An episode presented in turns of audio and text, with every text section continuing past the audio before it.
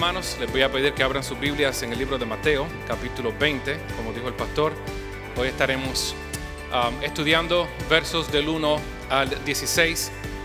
Mateo capítulo 20, um, versos del 1 al 16. Y mientras están buscando el texto, permítanme dar unas palabras de introducción. Hay cosas um, acerca de Dios um, en las escrituras que la Biblia no defiende. Y no vemos a Dios gastando ni un milisegundo de su tiempo defendiéndolas ni tampoco disculpándose por ellas. Él está esperando que nosotros nos sometamos a estas cosas acerca de Él y que estas cosas sean corrigiendo nuestro error para así nosotros poder alcanzar un conocimiento más pleno de su carácter. Y Jesús en este pasaje que vamos a estar estudiando en esta tarde, corrige y expone a un entendimiento, entendimiento erróneo que Pedro tenía acerca de Dios, acerca de la salvación y acerca del reino de Dios. Y la pregunta que Mateo ha entretejido en esta historia es la siguiente. ¿Qué nosotros hacemos cuando la Biblia corrige nuestro entendimiento de Dios? Y no hay nada más controversial en círculos cristianos que el tema de la soberanía de Dios, particularmente su soberanía con respecto a la salvación y su distribución de gracia, del derecho absoluto que Dios tiene de hacer lo que Él quiera hacer con sus criaturas, de la libertad absoluta que Dios tiene de hacer lo que a Él le plazca con su gracia. Y hay dos atributos de Dios que Mateo inserta en esta historia. La justicia de Dios y la gracia soberana de Dios. Y Jesús está listo para confrontar nuestras sensibilidades contemporáneas con respecto a lo que nosotros consideramos como justo. Y lo que Jesús quiere hacer en esta tarde y a través de esta historia es dejarnos saber que Dios es un Dios no equitativo. Y ese es el título de mi sermón esta tarde, un Dios no equitativo.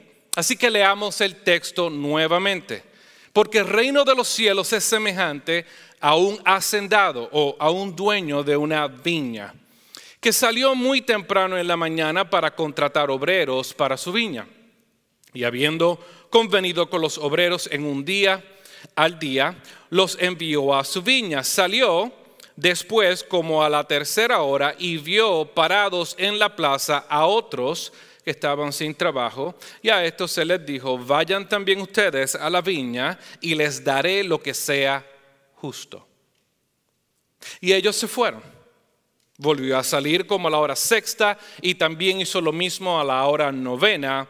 Y saliendo como la hora undécima encontró a otros parados y les dijo, ¿por qué han estado aquí parados todo el día? Sin trabajar. Y ellos le contestaron, porque nadie nos ha contratado. Y él les dijo, vaya también ustedes a la viña. Al atardecer, al final del día, el señor de la viña dijo a su mayordomo, llama a los obreros y págales su jornal comenzando por los últimos y terminando con los primeros. Cuando llegaron los que habían sido contratados como a la undécima hora, cada uno recibió un denario.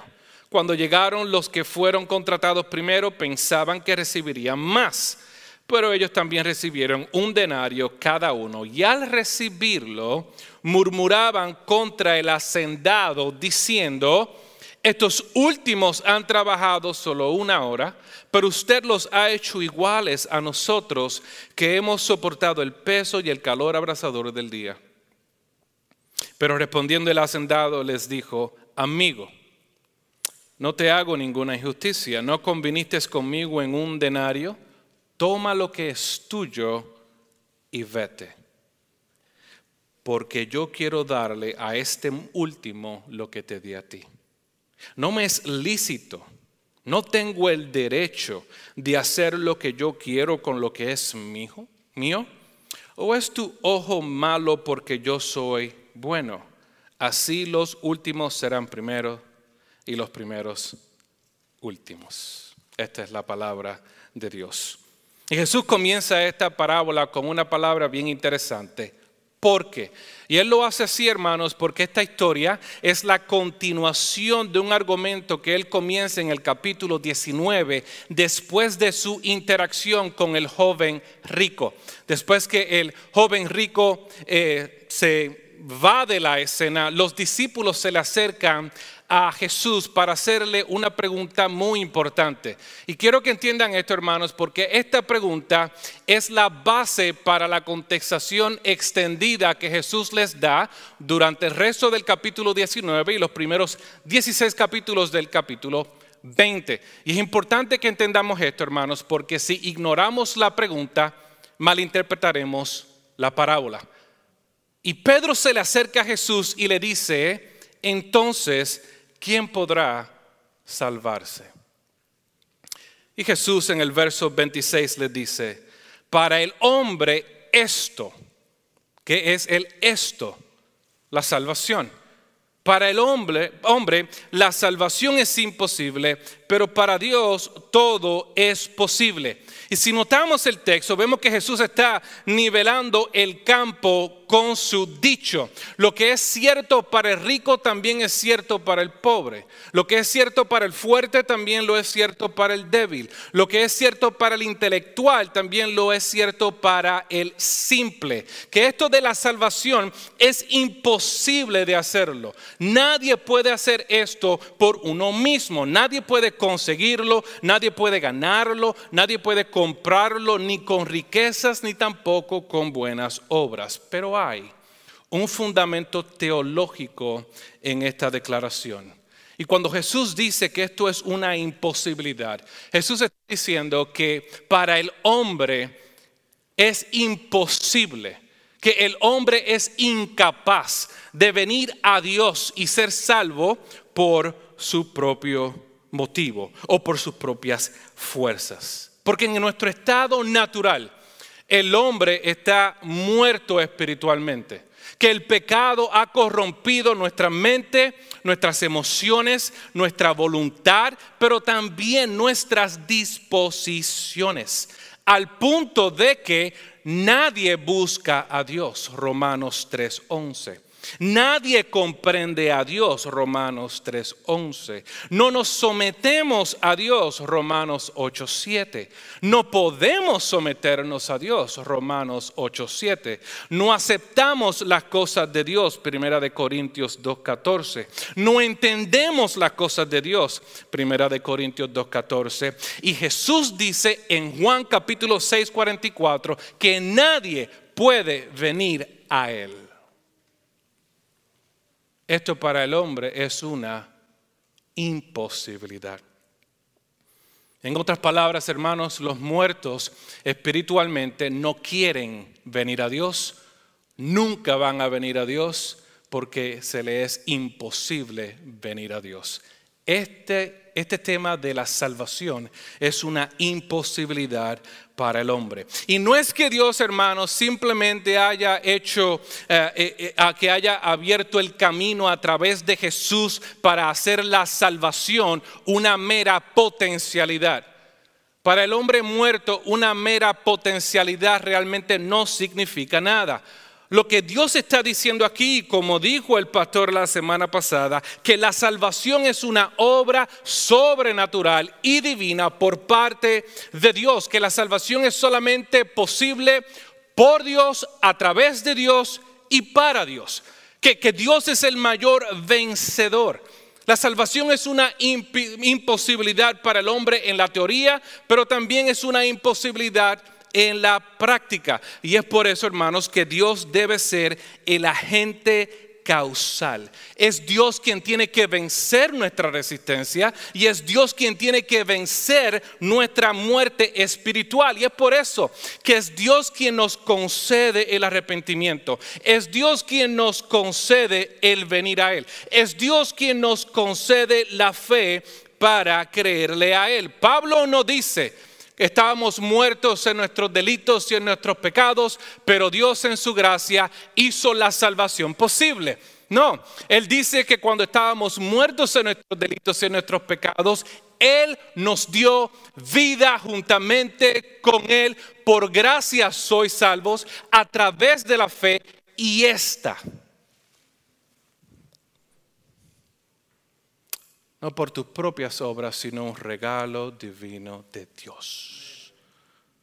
La salvación es una imposibilidad para el hombre, pero con Dios todas las cosas son posibles. Pedro, ¿entendiste eso?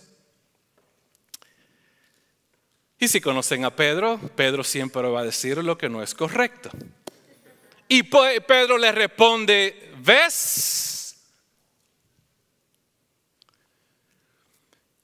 ¿No te has dado cuenta que nosotros hemos dejado todas las cosas atrás para seguirte? ¿qué es lo que tú nos vas a dar? Y si Pedro le estaba diciendo a Jesús, yo no creo eso. Yo no creo que la salvación es una imposibilidad para el hombre, porque mira lo que hemos hecho. Mira, mira las cosas que hemos logrado. Nosotros dejamos a nuestras mujeres, dejamos a nuestros hermanos, a nuestro padre, a nuestra madre, nuestras propiedades, todas las cosas materiales para seguirte, no como el hombre rico. que decidió regresar. Nosotros hicimos lo que tú le mandaste al hombre rico. ¿Qué es lo que tú nos vas a dar? Y a través de esta, de, este, de esta contestación, a través de, de, esta manera de pensar, Pedro expone que, que, su pensamiento y su entendimiento acerca de la salvación es incorrecto, su entendimiento acerca de quién Dios es es incorrecto, su pensamiento acerca de cómo entrar al reino de Dios es incorrecto y su pensamiento y su entendimiento de quién es Él también es incorrecto. Su pensamiento no era, no era, diferente como el de los fariseos, ¿no? Era una mentalidad y era un entendimiento de la salvación basado en las obras. Y Jesús le dice, Pedro, tú estás, hay algo en lo que estás correcto. Al final, en el escatón, al final, todos aquellos que hayan dejado todas las cosas atrás van a experimentar vida eterna. Pero Los primeros serán los últimos y los últimos serán los primeros. Estás cometiendo un grave error, Pedro, porque tú crees que el dejar todas las cosas es lo que te da la vida eterna, no entendiendo que los que reciben vida eterna son los que dejan todas las cosas y me siguen. Tú crees que, que, que las obras es lo que te da la salvación, no sabiendo que las obras es una demostración de que ya tú eres salvo. Pedro, ¿no te recuerda que fui yo quien te busqué antes de que tú dejaras todo? ¿No fui yo quien te escogí antes de que tú dejaras todo? Tú no me estabas considerando, tú no me estabas evaluando, tú no estabas pensando en mí. Yo vine a ti. Yo te escogí. Y yo te llamé. Y tú sentiste mi llamado, ¿no? Tú viniste a mí porque yo vine a ti primero. Pedro, los últimos serán primero, los primeros serán los últimos. Porque, bienvenido al capítulo 20. Déjame, déjame expandir, déjame expandir en lo que realmente esto significa. Y lo que Jesús está a punto de hacer es, exponer la naturaleza al revés del reino de Dios, ¿no? Él va a desafiar nuestras categorías y nuestra comprensión de cómo el dueño de la viña realmente trabaja. Cómo el reino de Dios trabaja.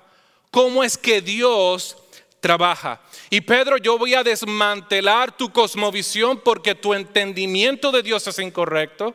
Tu entendimiento de la salvación es incorrecto. Tu entendimiento del reino de Dios es incorrecto. y tu entendimiento de quién tú eres también es incorrecto. ¿Qué es lo que hacemos cuando la Biblia corrige nuestro entendimiento de Dios? Cuenta la historia que había un dueño de una viña que sale en la mañana a buscar trabajadores para su viña. Y a los primeros trabajadores él decide pagarles un denario por todo un día de trabajo que era lo común bajo la ley judía. Y ellos estuvieron de acuerdo con ese contrato y ellos se fueron a trabajar a la viña. A la hora tercera, este dueño de la viña o este hacendado sale de nuevo a buscar más trabajadores, pero esta vez él les dice, vayan a mi viña y yo les voy a pagar lo que es justo. A la hora sexta y a la hora novena él hace lo mismo, pero a la undécima hora, a la última hora del día de trabajo, este, este hacendado decide ir al mercado. ¿No es extraño? Extraño que a la última hora del día de trabajo este hacendado sale o decide salir al mercado a buscar más trabajadores.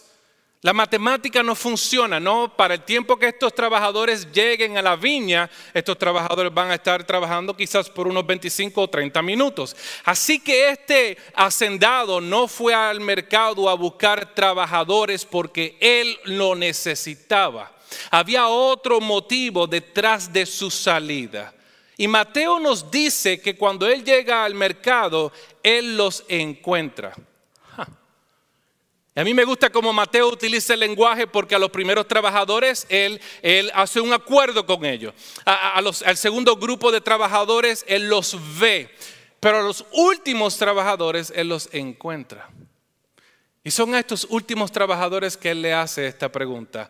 ¿por qué están parados ahí sin trabajar? Y la respuesta de estos trabajadores es única. Ellos dicen porque nadie nos ha contratado. Saben, hermanos, estos trabajadores estuvieron allí esperando todo el día y nadie los contrató. Estos trabajadores estuvieron allí ignorados por todos los otros hacendados. Estos, trabajadores eran la escoria del mercado que ningún hacendado pensó que podía añadir ningún valor a su viña. Y a la undécima hora, estos trabajadores habían perdido toda la esperanza. Y finalmente se aparece este hacendado, llega al mercado, los encuentra y les dice, vayan a mi viña. Pero hay algo más fascinante en esta historia. Si se fijan en el texto, a los primeros trabajadores, el hacendado entra en un, contrato con ellos y le ofrece una compensación, ¿no? Un denario por todo el día. Al segundo grupo, de la hora tercera a la hora novena, el hacendado les promete que él les va a pagar lo que es justo. Pero a los últimos trabajadores, él no les ofreció una compensación.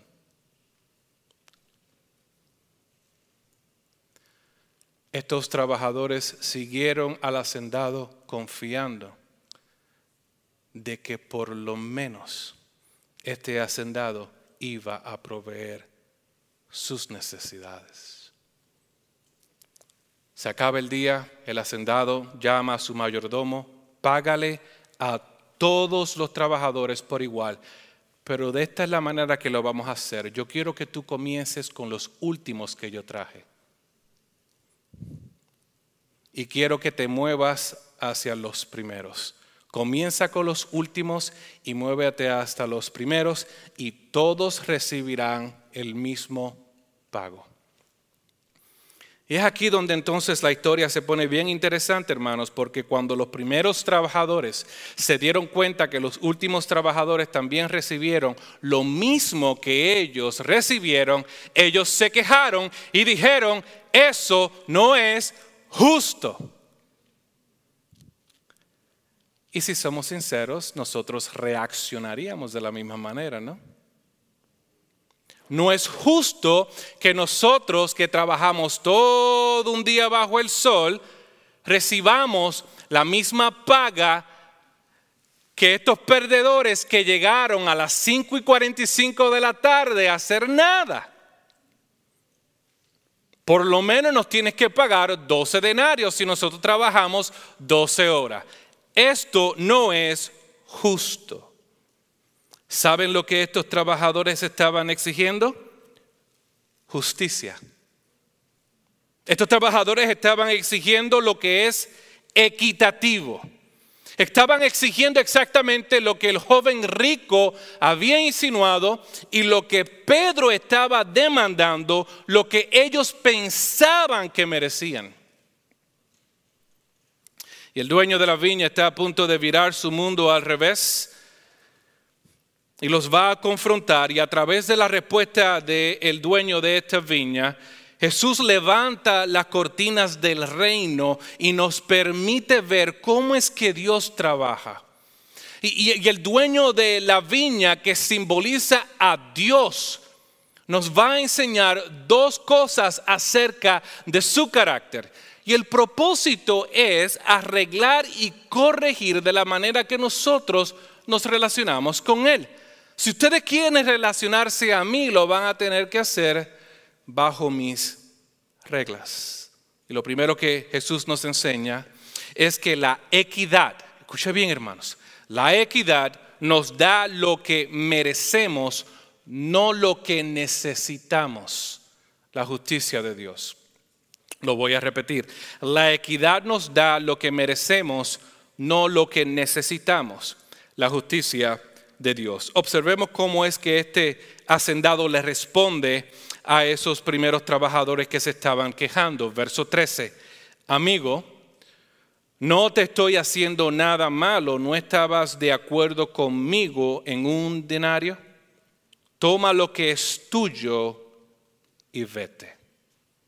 Y lo primero que notamos es que la justicia de Dios es siempre correcta que la justicia de Dios es siempre buena. Mira cómo él comienza, amigo. Y la palabra amigo en el idioma original no es el filos, sino hetairos, que significa compañero o hombre. No es un término que denota afecto. No es un término que denota cariño. Es un término que denota indiferencia, hombre. Yo no hice nada malo, no te hice nada malo, yo hice lo correcto. ¿Me estás acusando de maldad? ¿Me estás acusando de hacer algo que no es correcto? Oh hermanos, la justicia de Dios siempre es buena y nunca podemos atribuir a Dios con malicia cuando Él ejecuta su justicia. Él siempre es correcto cuando nos da lo que nosotros merecemos. También notamos que la justicia de Dios siempre es equitativa y justa. Él continúa, ¿no estuviste de acuerdo conmigo por un denario? ¿Ves? Cuando nosotros hablamos en la mañana, ustedes estuvieron de acuerdo por un denario, ¿no? Hablamos y acordamos que yo les iba a pagar un denario por todo un día de trabajo y ustedes estuvieron de acuerdo. Yo te pagué lo que tú merecías.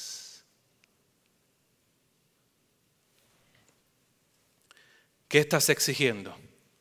Estás presumiendo de mi amabilidad, estás presumiendo de mi bondad. ¿Tú crees que realmente yo te debo algo? Yo te di lo que merecías. Hermanos, esa no era la mentalidad de Pedro. Jesús, mira todas las cosas que nosotros hemos dejado atrás. Tú me debes algo. ¿No era esa la mentalidad del joven rico? Yo guardé todos los mandamientos, tú me debes algo. ¿No era esa la mentalidad de los religiosos? Oh, nosotros no somos como los adúlteros, tampoco somos como, como, esos, esos, esas escorias de la sociedad. Nosotros ofrendamos, nosotros, eh, nosotros ayunamos dos veces a la semana. Dios, tú me debes algo. Pero esa no es la mentalidad de la mayoría de las personas, incluyendo algunos de nosotros la presunción de la bondad de Dios como si Dios estuviera en alguna obligación de darnos algo que nosotros no merecemos. Como si Dios estuviera en algún tipo de deber moral de darnos algo diferente a lo que realmente merecemos. Pero la, pregunta más problemática y profunda es la siguiente. ¿Qué es lo que nosotros creemos que nos merecemos? Todos nosotros hemos, hemos sido indoctrinados a pensar que Dios nos debe algo bueno. Y es por eso que le exigimos a Dios. Y es por eso que cuestionamos a Dios. ¿Y de dónde viene esa expectativa, hermanos? Viene de un entendimiento incorrecto del carácter de Dios. De una, de una visión de Dios que ha conducido a una visión errónea de quienes somos. Y Jesús le está diciendo a Pedro a través de esta historia, Jesús nos está diciendo a nosotros en esta tarde, hombre, estás equivocado. Toma lo que te pertenece y vete. Y hermanos, a través de esta interacción vemos que Jesús está exaltando la justicia de Dios. Y es algo que yo quiero que tú entiendas en esta tarde. Dios ha, establecido unos estándares que, que están en perfecta alineamiento con quien Él es como un Dios santo y como un Dios recto, y Él juzga a sus criaturas basado en la conformidad de ellos a esos estándares. Y como Dios es justo, Él siempre nos pagará lo que es justo y siempre nos dará lo que merecemos. Pero ¿qué es lo que realmente nosotros merecemos? Romanos 3:23 dice que todos, todos, pasado, presente y futuro, rico, pobre, poderoso, débil, intelectual, simple, todos han pecado. Todos están destituidos de la gloria de Dios. Por lo tanto, Romanos 6:23 nos dice que la paga del pecado es la muerte. Hermanos, basado en las escrituras, el pago justo por nuestro pecado es la muerte. Lo que realmente nosotros merecemos como pecadores es la muerte. Y si Dios decide darnos eso, Él sería perfectamente justo. Porque Dios no está en ninguna obligación de salvar a nadie.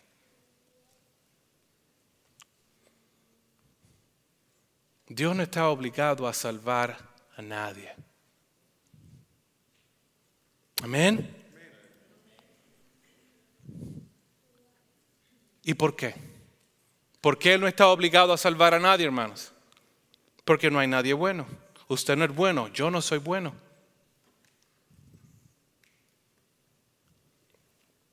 No tenemos derecho a exigir, ni tampoco tenemos derecho a quejarnos. Y nosotros tenemos problemas con esto, hermanos, porque no entendemos la santidad de Dios. Dios es tan santo que aún un pequeño pensamiento corrupto y pecaminoso merece toda la ira de Dios. ¿Ustedes entienden eso, hermanos? Y bajo esa condición, hermanos, todos nosotros somos culpables. ¿Realmente tú quieres que Dios sea justo? ¿Realmente tú quieres que Dios sea un Dios equitativo? Si eso es lo que tú deseas, si tú quieres que Dios te dé lo que realmente tú mereces, Él te dará su condenación eterna. Los primeros trabajadores obtuvieron exactamente lo que merecían, hermanos, un pago porque la equidad nos da lo que merecemos, no lo que necesitamos, la justicia de Dios. Pero Jesús no lo deja ahí, hermanos, porque lo que está a punto de decir es una de las cosas más exasperantes que el hombre moderno puede escuchar. Y a través de ello nos dice que la inequidad nos concede lo que necesitamos, no lo que merecemos, la gracia de Dios. Voy a repetirlo, la inequidad nos concede lo que necesitamos, no lo que merecemos, la gracia de Dios. Observe la lógica y observe cómo e, este hacendado continúa. Mira lo que dice en el verso 14, elijo, elijo darle a este último trabajador como te doy a ti. No se me permite o no tengo el derecho de hacer lo que elija con lo que me pertenece? ¿O envidias mi generosidad? Y lo primero que notamos, hermanos, en esta contestación es que la gracia de Dios es soberana. Él dice, elijo darle a este último trabajador, que esta es la predilección absoluta de Dios, que Dios tiene la libertad absoluta de determinar a quién darle y cómo distribuir su gracia. Dios le otorga su gracia a quien Él quiera otorgarle su gracia. Esa es su predilección. ¿Ustedes realmente piensan que este hacendado necesitaba ir a la undécima hora al mercado a buscar más trabajadores? Seguro que no. ¿Y por qué lo hizo?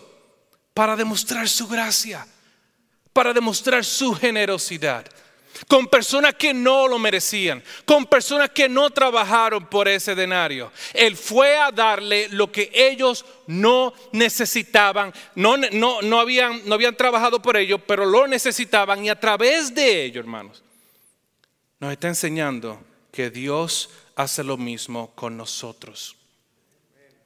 Que Dios hace lo mismo con nosotros, que Él no nos da lo que realmente merecemos, sino que nos da lo que necesitamos y Él es quien elige a quien darle su gracia. Y nadie de nosotros puede culparlo a Él de pecado si Él decide no darle gracia a quien merece su ira. Y mientras tú entiendas esto, hermano, lo más pronto que tú entiendas esto, mejor será tu conocimiento de Dios. Es Dios quien decide a quien darle su gracia, porque es su gracia. Hermanos, si les voy a decir algo, si gracia se convierte en una obligación, cesa de ser gracia.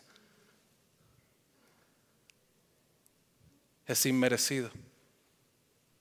Ninguno de nosotros la merecíamos.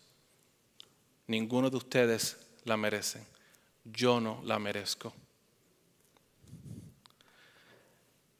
Y esa decisión que él tomó de darle un denario a estos últimos trabajadores fue su prerrogativa. Y a través de esto vemos que su prerrogativa, escuche bien, es su derecho.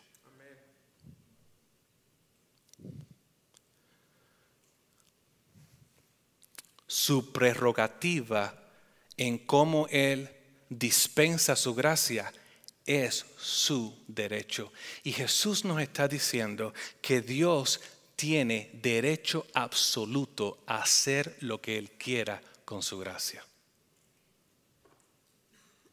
Le pertenece a Él, es su prerrogativa y Él hace lo que Él desea. Mira cómo Él le contesta a ellos, no se me permite. No tengo el derecho de hacer lo que yo elija con lo que me pertenece. Dios está diciendo, Jesús nos está diciendo que Dios tiene el derecho absoluto de hacer lo que Él le plazca.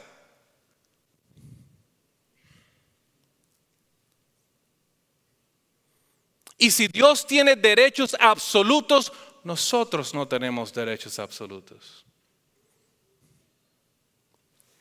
Eso le pertenece a Él como un Dios soberano. Arcis Sproul una vez dijo, nosotros saludamos la soberanía de Dios, pero realmente creemos en la soberanía del hombre. Y es por eso que cuando escuchamos este tipo de cosas no nos gusta. Porque realmente nosotros queremos tener lo que solo le pertenece a Dios, derecho absoluto de hacer con nuestras vidas lo que realmente nos plazca. Y Dios les está diciendo a través de esta historia, eso no es así. El único que tiene derecho absoluto es Dios. Y si realmente, hermanos, nuevamente, si realmente un Dios que tiene todo el derecho de hacer lo que realmente le plazca, y este Dios también es un Dios justo, lo que se, lo que se supone que Él haga por obligación a su carácter es condenarnos. Pero Él decide, Él decide tener gracia con quien Él quiera tener gracia. Hermanos, y cuando usted entienda esto, entonces el cristianismo va a hacer sentido. La salvación va a hacer sentido. La gracia de Dios va a hacer sentido.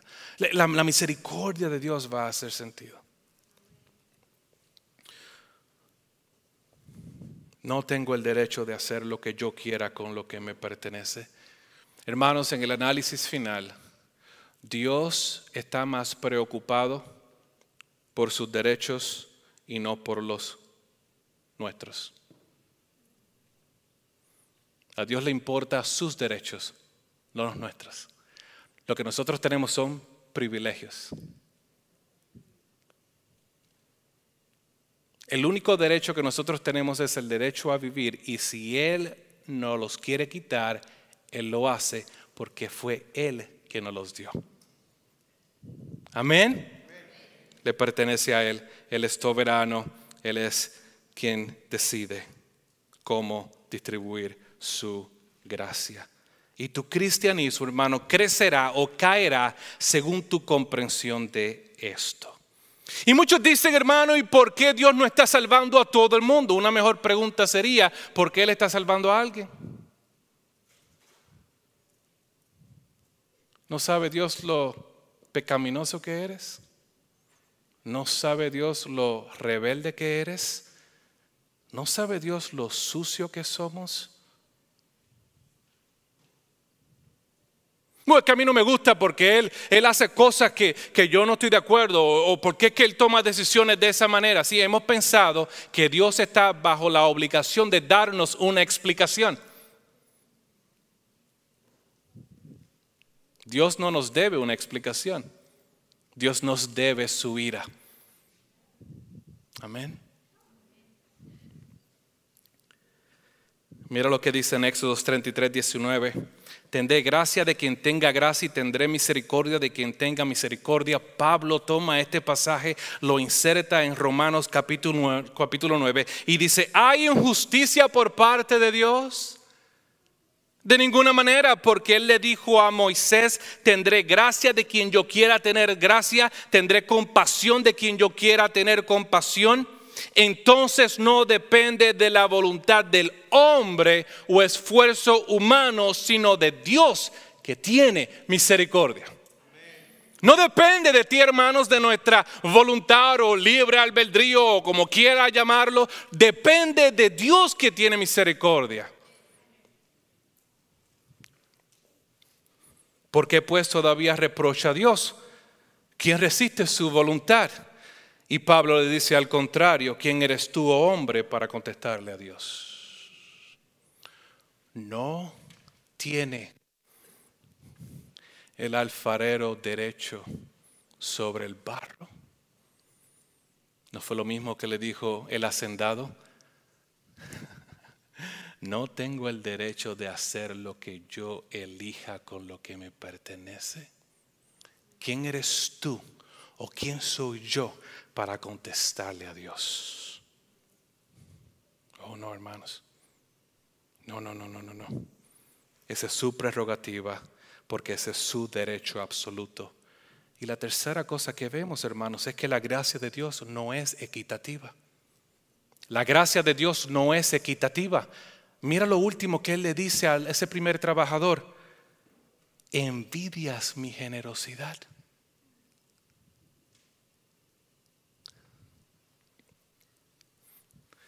Los primeros trabajadores estaban quejándose porque este hacendado les dio un, dinero, una compensación a quien no lo merecía y por eso ellos se estaban quejando y el hacendado les está diciendo eso es correcto y ese es el punto. Y Jesús nos está diciendo, ese es el punto. Dios trabaja de esa manera. Él le da y otorga gracia, lo que realmente necesitamos, a quien Él quiera otorgarle su gracia.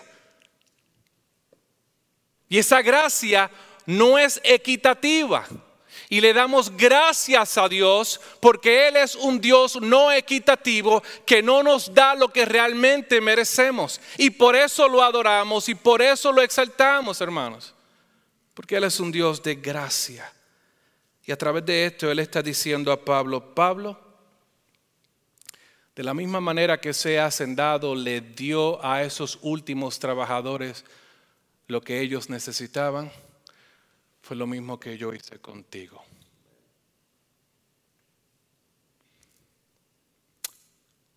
Tú no merecías que yo te recatara, pero yo te otorgué lo que realmente necesitabas. Y en eso Dios demuestra su gracia. Ahora sabes, Pedro, a lo que me refiero cuando digo, los primeros serán últimos y los últimos serán primeros, porque yo soy un Dios de los últimos. Yo soy el Dios de los rechazados. Yo soy el Dios de los ignorados.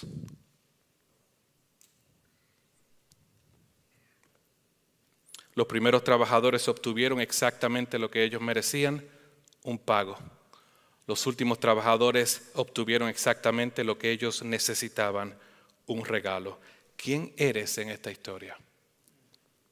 ¿Eres como los primeros trabajadores o como el joven rico o como Pedro, demandando a Dios, demandando que Él te debe algo? Jesús te está diciendo que tu, visión de Dios es incorrecta, porque lo único que Él te debe es su justa condenación. O eres como los últimos trabajadores, hermanos, sorprendidos por la gracia escandalosa de Dios. Y Jesús te está diciendo, ¿No es Dios un rey bondadoso y lleno de gracia?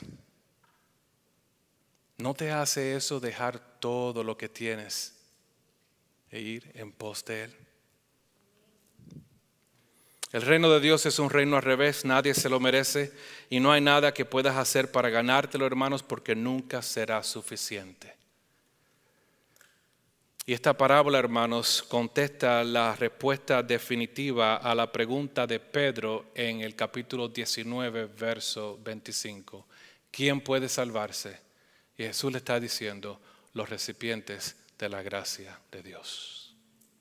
Esos son los que se van a salvar. ¿Y saben, hermanos, cómo Dios otorga su gracia? ¿Sabes cómo Dios otorga su gracia salvífica y eficaz? ¿Se recuerdan cuando el hacendado llegó al mercado?